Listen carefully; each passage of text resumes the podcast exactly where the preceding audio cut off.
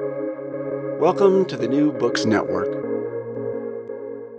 This is August Baker. Today I'm speaking with Owen Flanagan, uh, James B. Duke Distinguished Professor of Philosophy and Professor of Psychology and Neuroscience at Duke University, talking about Owen's 2021 Princeton University Press How to Do Things with Emotions. The subtitle is The Morality of Anger and Shame Across Cultures. Welcome, Owen. Thank you, August. Nice to be here. So, you say that in your multicultural environment, no one is supposed to be allowed to tell you what emotions you can have and which ones are good for you. But it seems to be that's what you do in this book. I guess I don't know if I if I would want to say that in my multicultural, no one thinks they can tell you what emotions uh, to have. I think that actually people people uh, endorse certain ways of what I call doing the emotions, you know, left and right. So people come from all kinds of different traditions. Um, lots of human life is filled with people telling us that we should not be so shy or not be so angry or not be so sad. Um, so I think those are all different ways uh, in which we sometimes, for very good ends, tell each other and teach each other about how things are going for us emotionally. Mm-hmm. My concern in the book actually is not so much to tell people how to do the emotions the right way, you know, not my way. It's that, at least in the case of anger, this is the case I'm most confident about. I feel um, that um, we're stuck in a bad place, you know, at this time, that we live in an angry world. People don't listen to each other well.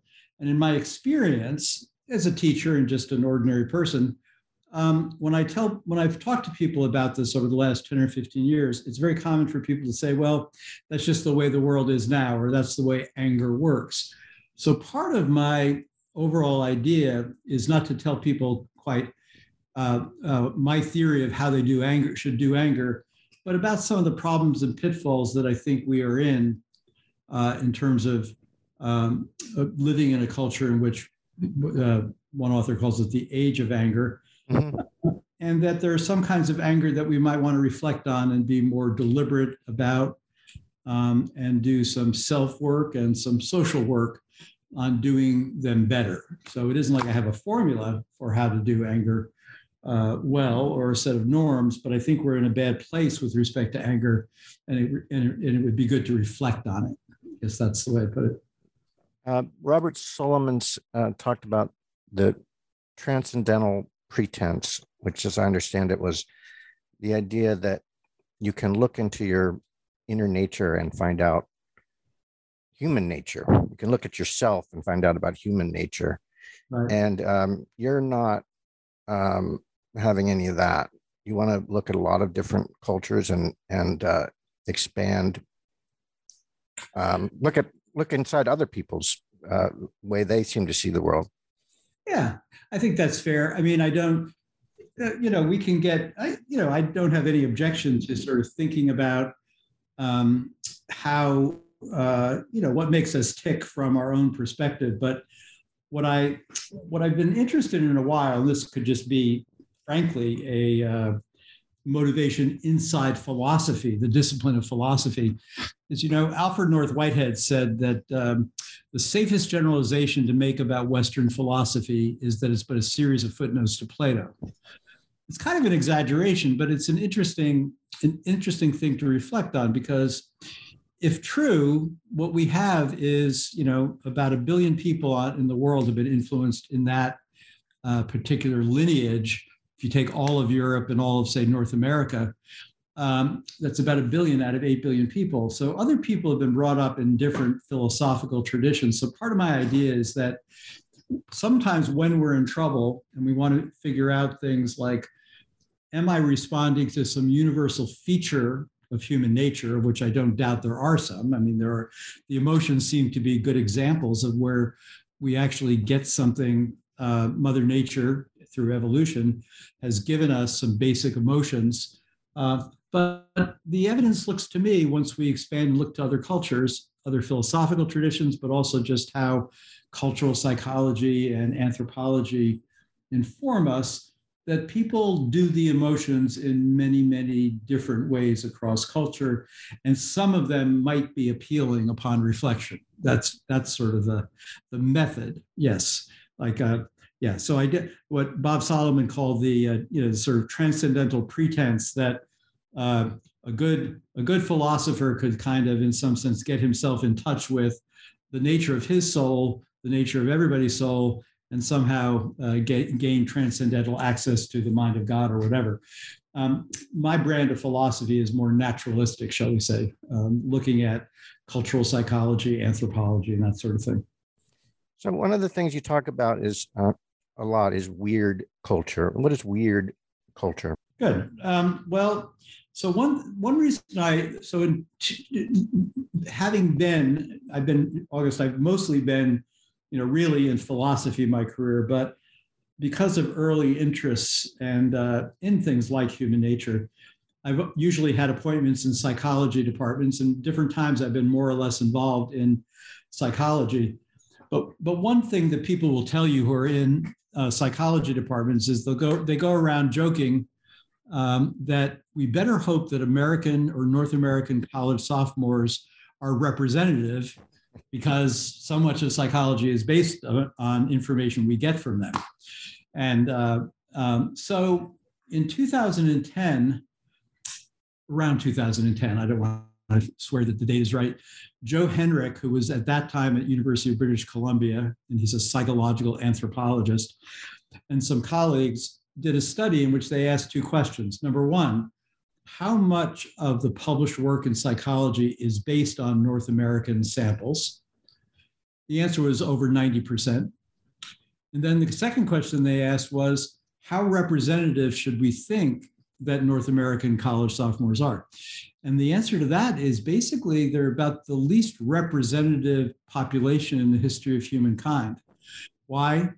We're Western, we're educated, weird, W E, industrialized, only 2,000 years old, rich, and democratic, 200 years old.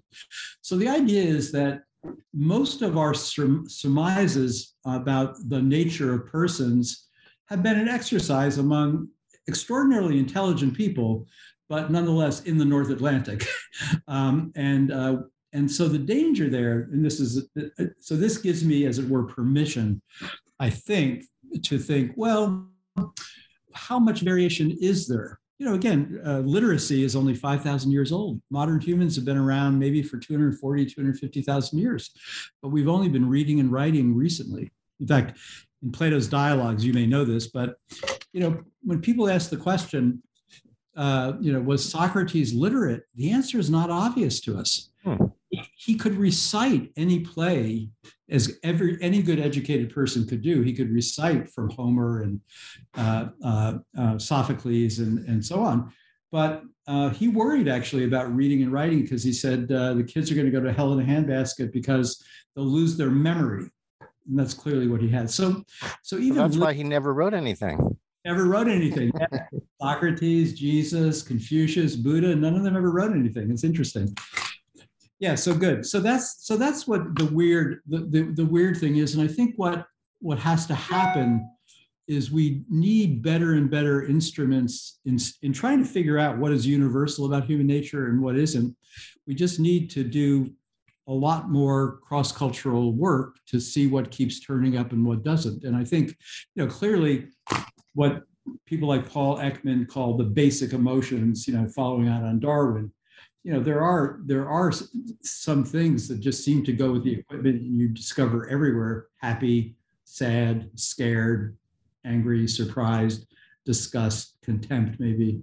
Um, but it's a very interesting question how they get built then once they we come into the world uh, how we are instructed to express our emotions whether we're encouraged to express our emotions some of these things are genderized and racialized i mean it's all it's all quite interesting and quite complicated inside cultures and then across cultures.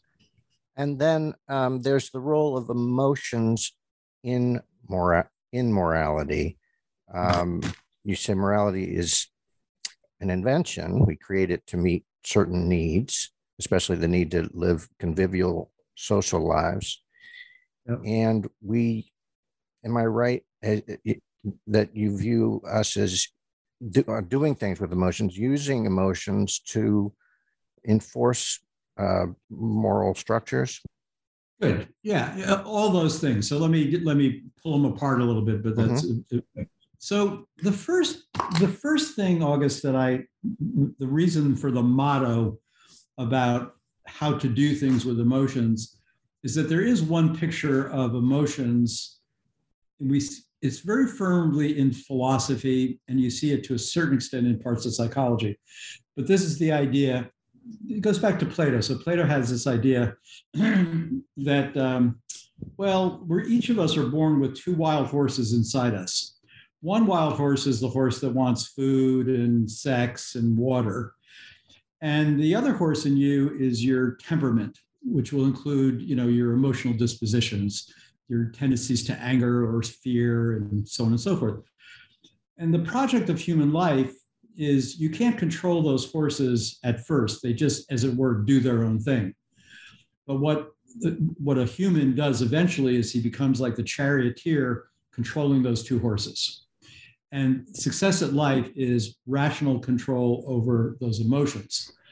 And then you see this in Descartes, even a similar kind of model. Descartes calls emotions the passions of the soul.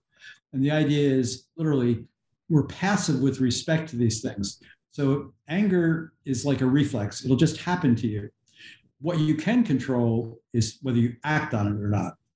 Or fear will happen to you. You can control whether you act on it or not, and so on and so forth for all the emotions. So, one of the things I was trying to do in the book is emphasize that there's something useful about that picture. There's no doubt because it can feel that way. But also that emotions are not like pupil contractions or knee jerks.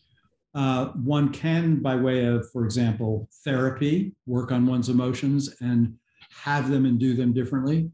One can uh, um, do self work or what Confucian or Buddhist philosophers would talk about mindfulness or self cultivation.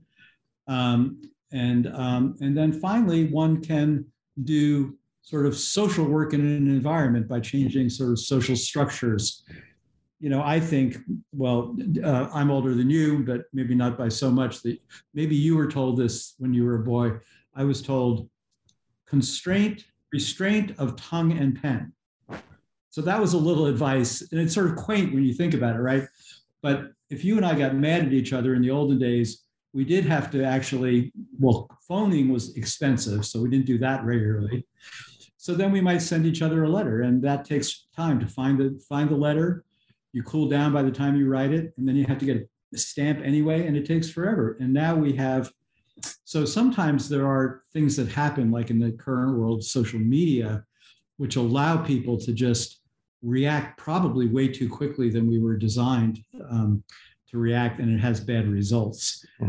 So these are all different ways in which so i so part of the idea is to say we we all learn possibly at our parents knees in our preschools in our schools rules and regulations about how to do the emotions some of the how to do the emotions are enforced by other emotions that is when parents tell the kid at the restaurant to use his inside voice or uh, when you say stop misbehaving or share with your sister um, anger does plays a role in uh, helping uh, to build a morality.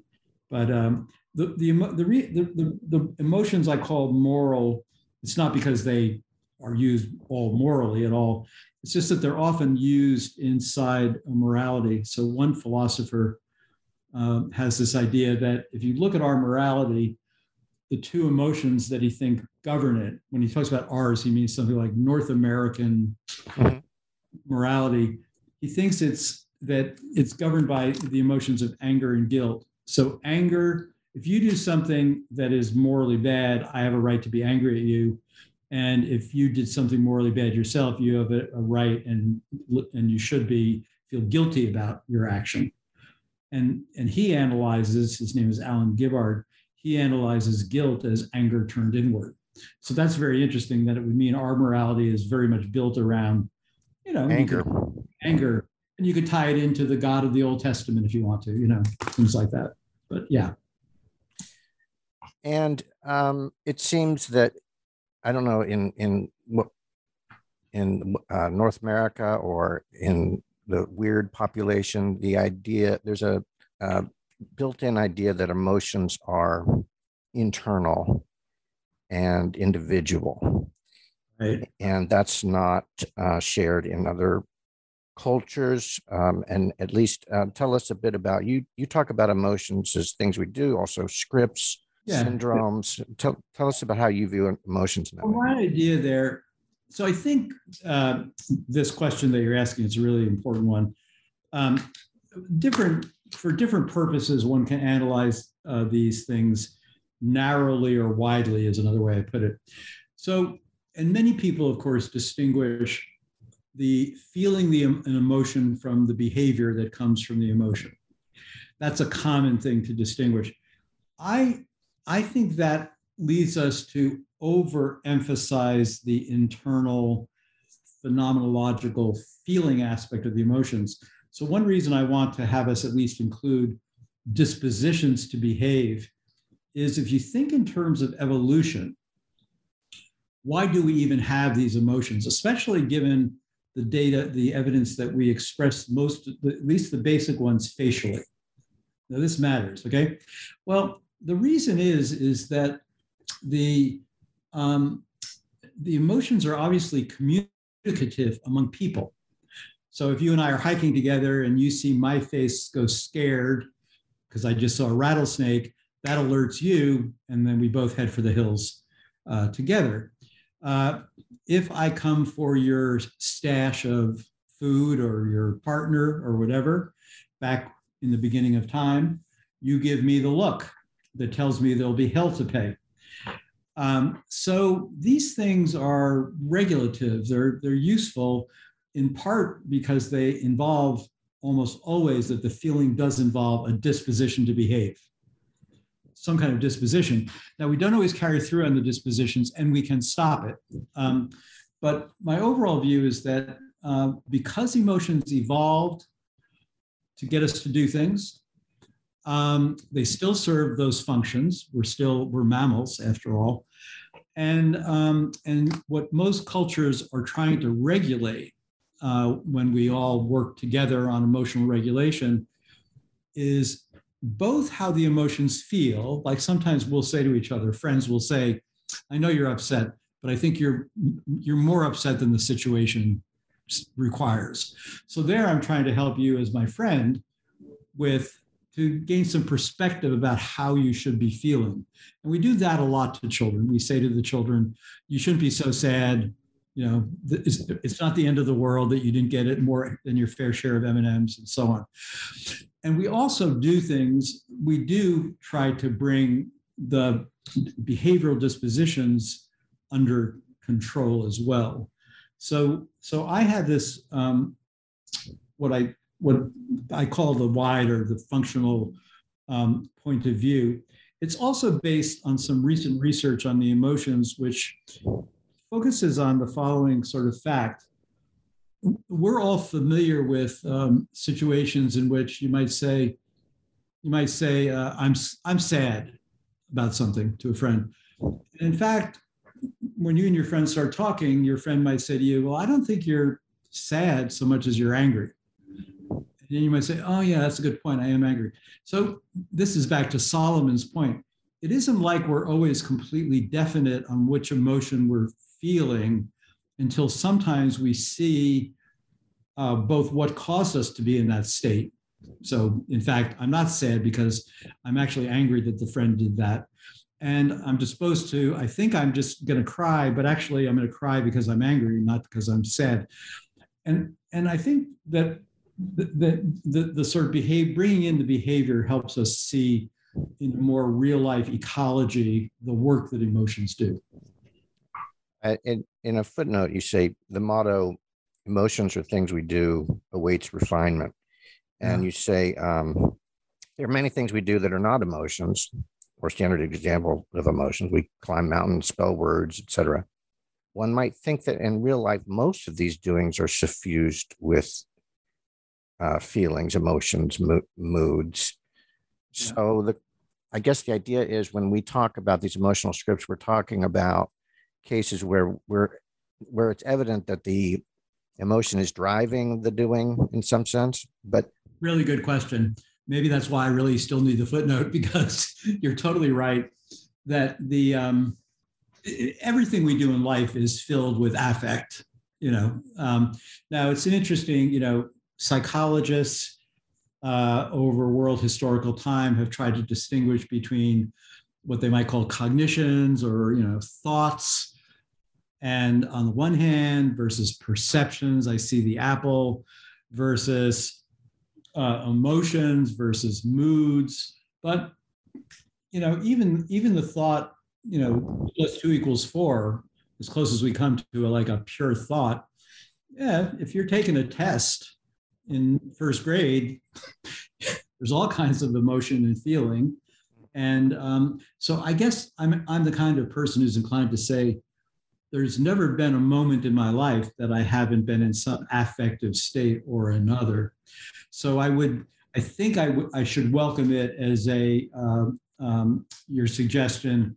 When i'm talking about emotion the emotions or emotional episodes i'm thinking of episodes that are sort of really heavily laden with um, emotional reactivity something like that. Right, right. And clearly, you're going to talk about anger and shame, and both of these are targeting, are used to tell people we don't like what they're doing. Yeah. Um, so they can be used either for morality or they there's in some sense disciplinary. They may be uh, supporting whatever the hierarchy currently is. yeah that's right tell us about the uh, the two cultures that you focus on um, and how they use uh, the Bara and I don't know how to say the the name of the other one. Because Midnak Kaban, uh, well, I don't either. I, I'll leave that out now because I'll, I'll describe them as Indonesian and Madagascarian because they're hard to pronounce. But yeah, no, that's thanks for asking that question. So the um, uh, well, first of all, let me just respond to what you just said because it was so important.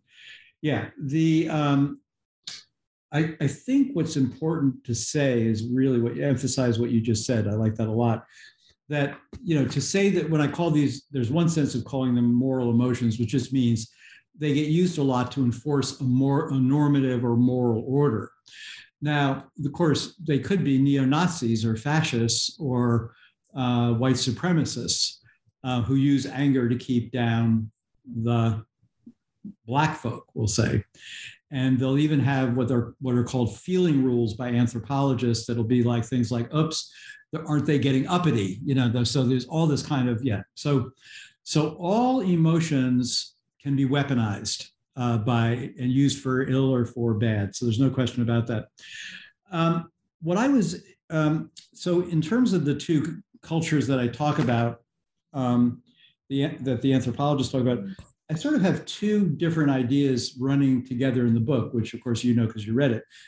I mean one is when i'm worried about anger and the degree to which uh, people are angry, the kinds of anger that are out there that I think are unhealthy, and some that I think are important and healthy, like uh, anti-racist anger, uh, you know, uh, anger for justice. Um, that's good, but there's other kinds of anger that are also very common. One called payback anger. That's where you hurt me, and I'm zap you right back, hurt you right back. That I think is very, very common, and much more easily controllable than people think. Then there's the other kind of anger I, I also call into question, and you and I've talked about this offline, is I call it um, using uh, Carol Tavris, I think her name is, she calls it the ventilationist view. I mean, it's kind of like a general cultural permission that I'm entitled to my emotions, my emotions will be what they will be, and uh, I should just express them when I have them. But that'll mean sometimes when you're in a bad emotional state, I, just by being around you, will be unfortunately the recipient of the negative atmospherics. So that, whereas the first one, payback or revenge anger, I think is bad just because it doesn't improve the situation um, typically. Um, it does harm to another person's feelings. If you're a good person, you probably shouldn't want to do that too, too often. And the other kind, it just seems self indulgent. But so that what I did then is sometimes I go to philosophical traditions or theories which are well worked out by articulate philosophers from the past, like in Stoicism with Seneca or Buddhism, Aristotle, or Aristotle, these wise thinkers. But other times I just want to go and look out at the world itself and see what's out there. So the two groups that I talk about, and I really depend completely on the authors of the uh, relevant paper, but these are examples of cultures. The Indonesian one uh, is uh, one in which the uh, people think that anger is the work of the devil, and that therefore people should never be angry, uh, including never be angry towards your children. Now, this there's there's some other examples of this in the literature. There, for example, there's a nice book uh, called Never in Anger by uh, Jean Briggs, which is from the early 70s, which is about Eskimo cultures in which they just it's just the worst thing you can do is to uh, express anger to other Eskimos, Utku Eskimos. In this culture, the Indonesian one, um, uh, adults just don't get mad at each other and they don't get mad at the children. However, they do use shame to socialize the children. So it's interesting. They will say, you know, oh my God, can you believe what Junior here did? And they'll be, uh, you'll call attention to the family about the bad deed. Um, but uh, anger is prohibited. The other culture I talk about in Madagascar um, is the opposite. They use really powerful fear inducing anger to um, uh, socialize the, the, youth into um, the norms of life. And like you said earlier, um, you know, some of the norms that you're teaching kids are most of them are not norm, moral, or many of them aren't moral. They're sometimes etiquette. Mm. You know, just keep take your hat off in school. You know, don't be a slob. Um, mm-hmm. uh, you know, clean up after yourself. These sorts of things. Um, but those are just two examples. And what, what was interesting to me about just take the case of the Bara, who are the Madagascar group. Um, they, even though they use anger to socialize the children, they tend not to use it reciprocally adult to adult, or at least this is what's reported in the. So it's used as a socialization tool, but it doesn't play a major role in their life and it doesn't look like they indulge in revenge anger on re- any regular basis or on the kind of indulgence of pain passing just because I feel lousy. I'm in mm-hmm. There'd be norms against that. Mm-hmm. So, um, yeah, so those are two examples of what turn out to be lots of different interesting differences among the way different people do um, uh, right. One, one of the fascinating uh, points was about how a Japanese person will, will often respond to anger. Yeah. Now, obviously, in, in uh, places like Japan and America, there's lots of different scripts going on, but the, the Japanese one is fascinating. Yeah. So the general finding is this that usually, in terms of majority practices, American and German parents meet their children's anger with anger. And it escalates until something happens. I don't know what happens. There is. In Japanese culture, children's anger is met with not engaging. Maybe what behaviorists used to talk about is extinction. Yes. You, just, you don't pick up on it. You kind mm-hmm. of, you know, it's not permissible, so you're not even going to get my attention with this temper tantrum. Now that's interesting, August, because in psychology books, it's usually said that anger is an approach emotion. But Japanese people, and if you ask Americans, what do you want to do when you get angry at someone? People will say, I want to punch the guy in the nose. Um, if you ask Japanese people, they'll report the disposition is to leave the room, to get out of the unpleasant circumstance. Right. So these, so these are interesting things, and you can see how they could get embedded early on. They become part of the taken for granted background of your life, everyone does it this way. You're mutually legible to each other this way. You'd be acting weirdly if you were to engage, say, a Japanese child in this, you know, Right. in an angry way. So that's part of the idea of the book, right? Of, of obviously you know this, but it's just to say it can be helpful sometimes when you're trying to find your way out of a practice that's causing you difficulty if you can find or locate that there are other people doing things a little bit differently than you that might be resources for you to think about in how Abs- you Absolutely. Yeah. And one of the other uh, things, uh, this is a footnote also. Um, the most common American style results in escalating anger, that is, anger being met with anger. Meanwhile, Japanese anger is conveyed um, with a similar ideology of personal blame and responsibility. It does not normally involve giving the other a piece of one's mind. Yeah. And it is commonly met with smiling, nodding, and acquiescence, which I actually can remember in my own case of being, I didn't realize that it was cultural until now, but I can remember getting angry at a young Japanese when I was in graduate school, a Japanese graduate student, and yeah, his response was to smile. Isn't I was- that yeah, yeah, yeah, yeah. Well, you know, there, yeah, there are all these different practices. You know, the first time I remember going to uh, East Asia, similar kind of thing. Someone said to me, like, you know how in America someone hands you a business card and you just stick it in your pocket. They said, no, no, there you take it with two hands, you read it carefully in front of the person. So these, th- th- yeah, and that's that's interesting that you had that. Uh, well, you know, you see this. I remember you, your story reminded me once of an interesting 60 Minutes show I saw years ago about um, an African American family in Brooklyn who were wanting to find the best school for their 10 or 11 year old son. And um, the best school they found was in Chinatown. And uh, they shipped the kid off to Chinatown. And uh, this particular Chinatown school was mostly the kids of restaurant workers. It was bilingual, English and Chinese. They scored like third highest in English language scores in the state of New York and highest in math scores.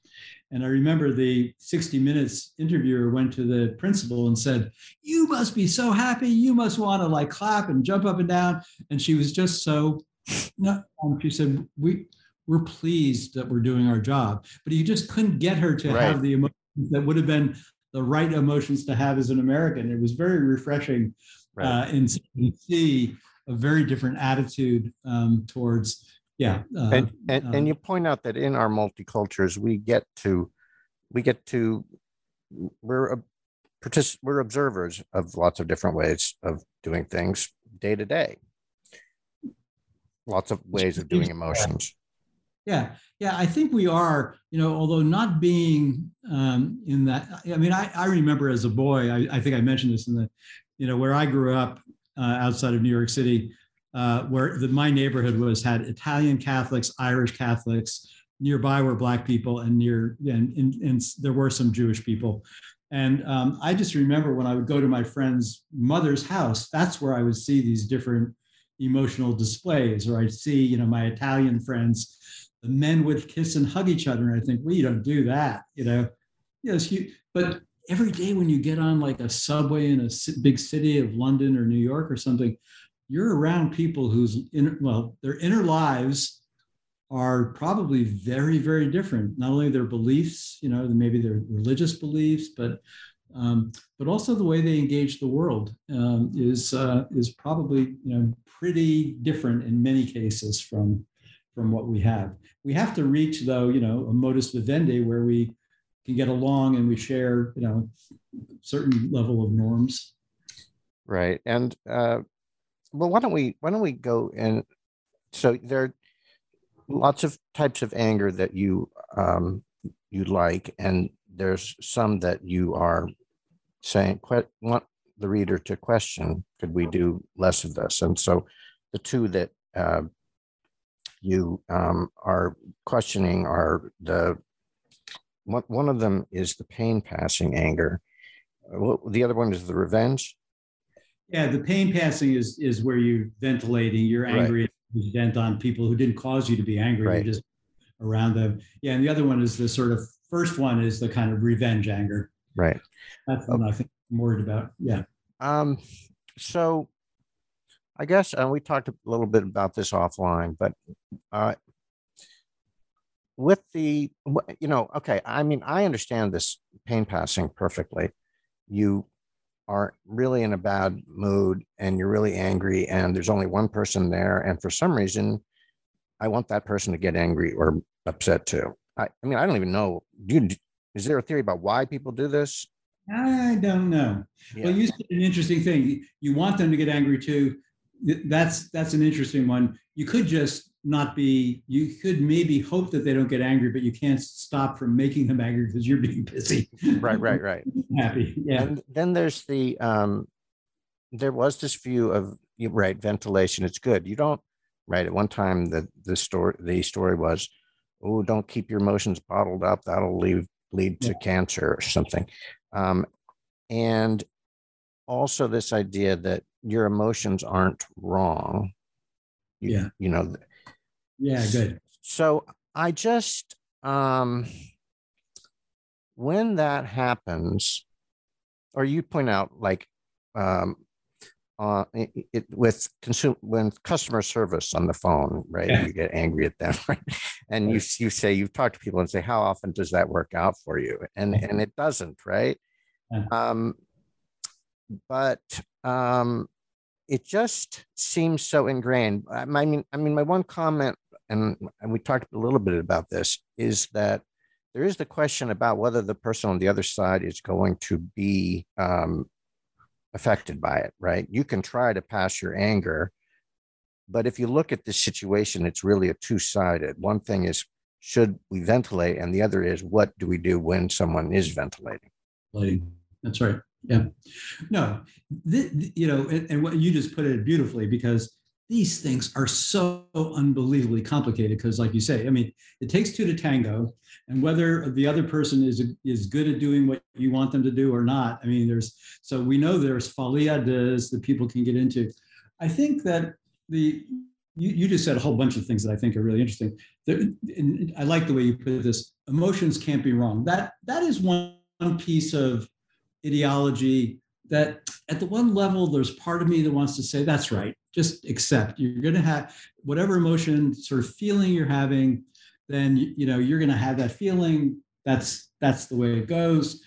Um, on the other hand, that can lead to a certain kind of self-indulgence because we all know that sometimes even for ourselves we will judge that the emotion is as it were ridiculous right i don't know you know, you, you oh yeah. So you know, you know, you just think, oh my God, why do I? You know, I just uh, was on my way, way to the party and I just scratched my newly polished shoe. No one in the history of the world would ever notice that, but I am ripshit crazy, you know, insane, yeah. curious. And so in those cases, we do think that we're having a more, you know, an incorrect response and we want to bring ourselves back to center. Um, I do think that um, and and there are emotions i mean i really do get you know both just speaking personally i mean i understand you know schadenfreude is an interesting emotion right? Right. person you know brought my dad's business down and now i hear he's dying of a painful cancer. Well i get it. I get yeah. the impulse and it probably is you know evolutionarily hard to completely overcome. You know the reason the old testament is so compelling lex talionis eye for an eye is because it speaks to a fundamental fundamental aspects of our emotional nature. So one doesn't want to ask call upon us to be entirely different than our nature makes us be. But I do think that sometimes, well, like I say, I mean, I think the you know of those two kinds of anger that I that I am concerned about, I think that the modern world makes the world in which I grew up in of restraint and tongue and pen, now the fingers can immediately respond to any latest outrage with a further outrage. So, you know, you and I talked earlier about Americans meet anger with anger and escalate. Well, we have technologies now that uh, they're they're making worse maybe a natural tendency that we have. So, you know, I don't know how um, how to get control of that. But as they kids say, knowing is half the battle. Um, right. So, um, I, you know, we're, we've used up so much time, but I, I let's talk about shame. Um, you think that shame gets a bad rap. Now you're against shaming.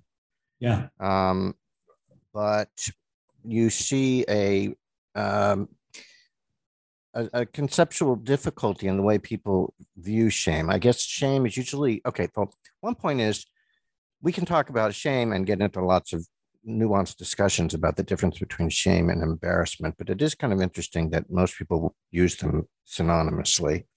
So it's uh, it's not clear uh, what we're doing when we're talking about these things as different in a nuanced way if people don't know that. But anyway, when people talk about shame, they talk about uh, it's partly um, a violation of a, a, of a community or of a of a group, yeah. and that it's um, um, I think often people think of it as something that leads to stigma. Mm-hmm. Um, and um, it seems like maybe the threat is there of some sort of ostracism of, or, some sort of you're not allowed in the group. Mm-hmm. Um, I think that I have also heard that the difference between shame and embarrassment is that shame is you think that you are a bad person overall. Yeah. And I thought you made a very interesting point that that doesn't seem to that doesn't necessarily follow. At least that last one. Yeah. Good. Uh, you bring out all these issues really nicely. Yeah. So one. Um, so first of all, the, the, the first thing you said is exactly right. A lot of people. I mean, again, maybe we're just going to think at first here about people like you and me, well educated, uh, white men in America or something like that. Mm-hmm. Um, if you if you ask around like what how we dis- distinguish shame and guilt, shame and embarrassment, we're not that good at it. Although I think you pick up on exactly the right point.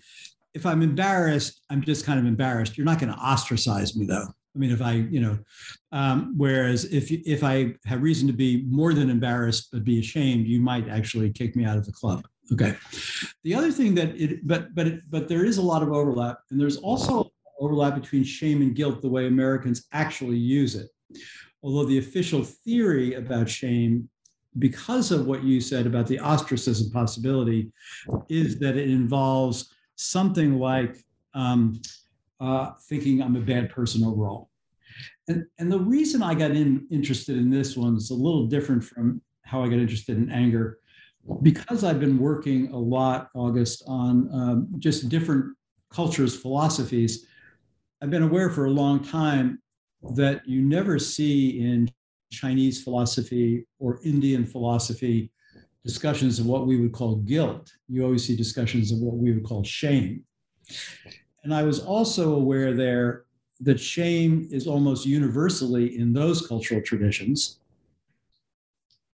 which maybe modern people in China and India are heir and heiresses to. And that would constitute about 3 billion people on Earth. So this would be, you know, so I kept my eye on that. And I kept thinking, well, they don't think of it as involving I'm a bad person overall. And, but you're right that in Western psychology, um, it, it tends to carry that connotation. Part of what my what I thought I could do here was to show how much of an outlier view that was in the rest of the world. And then even to reflect on how, if we feel like, if we use the word shame uh, in socializing children or even in our own case, like the Pope, Pope Francis this morning in the New York Times, I mean, he didn't do it in the New York Times. In the New York Times, they reported that Pope Francis apologized to um, uh, Canada for these schools that they had, that the Catholic Church ran 70% of them for Indian displaced children, Native American children. Mm-hmm. And the Pope said he felt sh- great shame. Um, and now the Pope isn't saying, I feel like I'm a bad person overall, right. or the Catholic Church is bad overall. And I think in the same way, when you know, when if a parent teaches a child that, you know, um, they need to learn how to share the Legos, a it'll be more fun, but b that's what a nice good child does. It shares, um, and they should be ashamed if they don't share. They're not saying you're a bad person overall. They're just saying, you know, this disposition of not sharing or being selfish is something which we want to encourage you to get over. So what I so and, and so that's sort of on one side of things, just the, the the mere fact that an emotion which we think causes addiction, anorexia, uh, bulimia, uh, suicide attempts, uh, all kinds of stuff. Um, we think that because we've defined it as I think I'm a bad person overall. Right. But I don't think most people use shame that way or think of themselves when they feel ashamed about something. I just don't think that's the common usage. No, I thought that was uh, very, uh, very well taken. Uh, and I guess the idea would be you can use shame, say, in, with your children, saying, you know, when you do this, it discredits our whole family. Not mm-hmm. that that means you're bad forever. Exactly. This here did yes. have the effect of discredit. It, it it makes it implicates me. It, it implicates our whole family. That doesn't mean that does not necessarily mean you're bad forever. You we can next tomorrow is fine, and in an hour you'll be fine. That's right. Exactly. Yeah. Yeah. And and yeah, I think that's a really nice way to put it because that is always what some people will say. Well, you know, and you do see, obviously, you know, I'm not asking for us to be like Confucian people. You know, there was that story about the uh, ferry that sank with a lot of school children in off Korean coast about 10 years ago. And you know, the entire the principals at the school, the mayor of the town, the owner of the ferry company. I mean, it was what we would call an accident, but way too a lot more people than we would think should have take responsibility. But your example of the fact that my child's behavior at the friend's house on the overnight reflects on me it just is is simple to say it's true yeah. and and uh, and and you've informed the child about the scope of the problem not that it's a bad person overall. Right. And then my hope this is that and then this is where i'm reaching with this whole thing is that i did you know one of the motivations the practical motivation of the shame part of the book was both to bring out this general intellectual point, but also to wonder a little bit about how it was and how unfortunate it is for especially young people that there are so many people who live, as it were, shamelessly and play it fast and loose with the truth or with their their role as a public servant. And I was thinking specifically of recent politicians, uh, current politicians, uh, and um, have you that, no shame, sir? Yes. Have you no shame? Yeah, yeah, and uh, you know, it isn't just that someone like Trump should feel guilty about the bad things he did in playing it fast and truth loose with the truth and with people's lives and being a narcissist, but he should feel ashamed and you know, in the sense of try to work on himself. Right. Not to get any leverage on him,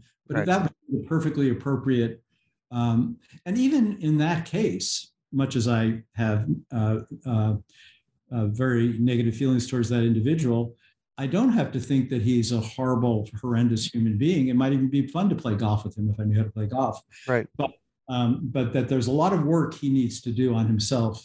Um, and uh, yeah. And, so and also, I think one of the things that's interesting is this is not a book about here. It, you may like a self-help book where you as an individual have issues with anger and shame and let's try to fix them you're really talking about a, more of a macro thing a collective thing and serving as role models not just yeah not just it's like yeah. a cultural self-help right well you and i know i mean we were we're old enough to remember there were people like Martin Luther King Jr. and the Kennedys and you know these people with warts and all, Eugene McCarthy. I mean, there were all these people who were people who really were worthy of our, you know, worthy of role modeling. I just don't see that the younger generation has that.